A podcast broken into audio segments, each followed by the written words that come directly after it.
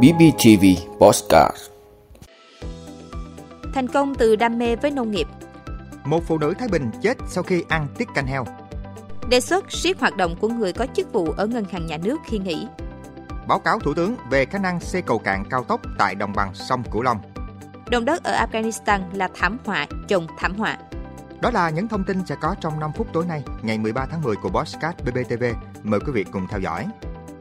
Thành công từ đam mê với nông nghiệp Thưa quý vị, không ngại khó khăn, thất bại, với sức trẻ cùng nhiều ý tưởng đam mê, khát khao lập thân lập nghiệp, nhiều thanh niên trên địa bàn tỉnh Bình Phước đã mạnh dạn phát triển kinh tế từ mô hình sản xuất nông nghiệp và thành công với lối đi riêng mà mình đã chọn. Những ngày này, anh Thành cùng bạn đang dọn dẹp chuồng trại khử trùng để nuôi 3.000 con gà giống đã đặt, chuẩn bị cho Tết Nguyên đán Giáp Thìn. Gà được anh nuôi là giống gà ta Bình Định, gà nòi Bến Tre. Nhờ có quỹ đất rộng, anh vừa nuôi nhốt kết hợp nuôi thả dưới tán điệu, nên gà phát triển nhanh, ít bệnh tật, cho thịt săn thơm ngon, phù hợp với thị hiếu người tiêu dùng. Với cách nuôi này, anh Thành xuất bán 3 lứa gà một năm, thu nhập hơn 50 triệu đồng một lứa sau khi trừ chi phí. Nhận thấy ốc bươu đen là món ăn nhiều dinh dưỡng được người dân ưa chuộng, có giá trị kinh tế cao, thức ăn sẵn có, nên anh Cao Đình Trúc, thôn 4 xã Long Hà, đã tận dụng diện tích ao sẵn có của gia đình để nuôi loài ốc này. Một lồng nuôi của anh Trúc có diện tích 18 m2, nuôi được 20.000 con ốc thương phẩm. Hiện anh đang có 8 lồng nuôi ốc, trong đó có 3 lồng nuôi sinh sản,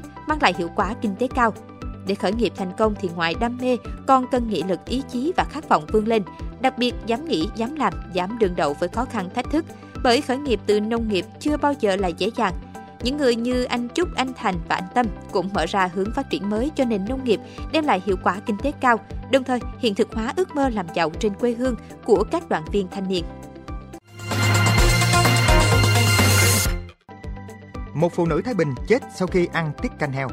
Thưa quý vị, Trung tâm Y tế huyện Thái Thụy, tỉnh Thái Bình xác nhận trên địa bàn vừa xảy ra vụ ngộ độc thực phẩm do ăn tiết canh heo dẫn tới một người chết, hai người vẫn đang cấp cứu tại bệnh viện. Theo thông tin ban đầu, ngày 8 tháng 10, sau khi mua tiết heo từ một cơ sở giết mổ trên địa bàn xã Thụy Dân, huyện Thái Thụy, tỉnh Thái Bình đã đánh tiết canh ăn trưa thì có 4 người cùng ăn tại một gia đình có triệu chứng đau bụng, buồn nôn và tiêu chảy. Đến ngày 9 tháng 10, có 3 người phải nhập viện điều trị và một trường hợp khác tiếp tục theo dõi tại nhà. Trong 3 người phải đi viện cấp cứu, bà Bùi Thị Nhờ, 69 tuổi, tên viết tắt, trú tại thôn An Dân, xã Thụy Dân, đã tử vong với chẩn đoán ban đầu là do sốc nhiễm khuẩn, nghi do liên cầu lợn. Hai trường hợp còn lại vẫn đang điều trị tại khoa truyền nhiễm của Bệnh viện Đa khoa tỉnh Thái Bình. Ngoài ra, cùng sử dụng nguồn tiết heo tại cơ sở giết mổ còn có 5 người khác, trong đó có một người phải nhập viện do bị rối loạn tiêu hóa, các trường hợp còn lại không có biểu hiện gì.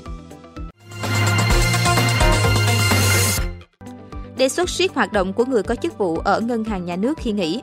Thưa quý vị, Ngân hàng Nhà nước Việt Nam vừa ban hành dự thảo thông tư quy định người có chức vụ quyền hạn không được thành lập giữ chức danh chức vụ quản lý điều hành một số tổ chức lĩnh vực sau khi thôi giữ chức vụ trong thời hạn nhất định. Theo đó, các lĩnh vực người có chức vụ quyền hạn không được thành lập giữ chức danh chức vụ quản lý điều hành doanh nghiệp hợp tác xã tổ chức tín dụng thuộc lĩnh vực trước đây mình có trách nhiệm quản lý sau khi thôi giữ chức vụ. Các lĩnh vực giới hạn gồm người thực hiện chức năng quản lý nhà nước đối với các tổ chức hoạt động thông tin tín dụng, cấp cấp lại thay đổi nội dung và thu hồi giấy phép hoạt động cung ứng dịch vụ thông tin tín dụng cho các tổ chức.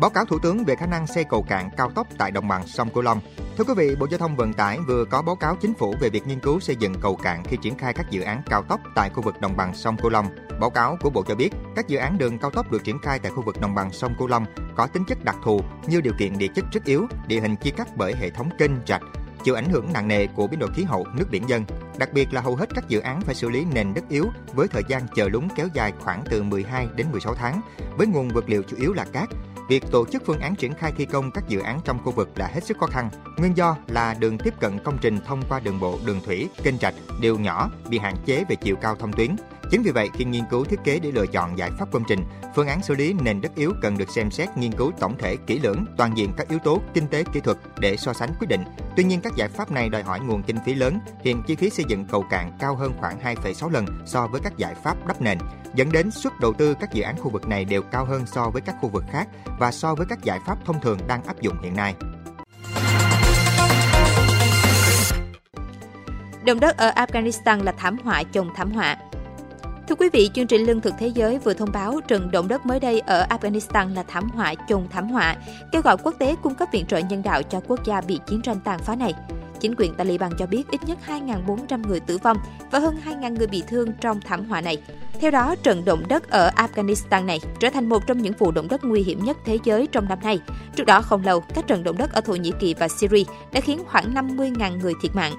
Hệ thống chăm sóc sức khỏe của Afghanistan phụ thuộc gần như hoàn toàn vào viện trợ nước ngoài, đã phải đối mặt với sự cắt giảm tê liệt trong 2 năm kể từ khi Taliban tiếp quản. Trong khi đó, nhiều khoản hỗ trợ quốc tế vốn hình thành nên xương sống của nền kinh tế đã bị dừng lại. Người dân Afghanistan đã phải chịu đựng nhiều thập kỷ chiến tranh, Liên Hợp Quốc và các cơ quan nhân đạo đã giảm ngân sách cho kế hoạch viện trợ năm 2023 của Afghanistan xuống còn 3,2 tỷ đô la Mỹ, từ mức 4,6 tỷ đô la Mỹ hồi đầu năm, sau những hạn chế của chính quyền Taliban đối với phụ nữ làm nhân viên cứu trợ. Chương trình Lương thực Thế giới đã cắt giảm khẩu phần ăn và hỗ trợ tiền mặt từ 8 triệu người Afghanistan trong năm nay, nhấn mạnh mức độ nghiêm trọng của những thách thức tài chính mà các cơ quan viện trợ phải đối mặt trong điều mà Liên Hợp Quốc coi là cuộc khủng hoảng nhân đạo tồi tệ nhất thế giới. Ơn quý vị đã luôn ủng hộ các chương trình của Đài Phát thanh truyền hình và báo Bình Phước. Nếu có nhu cầu đăng thông tin quảng cáo ra vặt, quý khách hàng vui lòng liên hệ phòng dịch vụ quảng cáo phát hành số điện thoại 02713 887065. BBTV, vì bạn, mỗi ngày.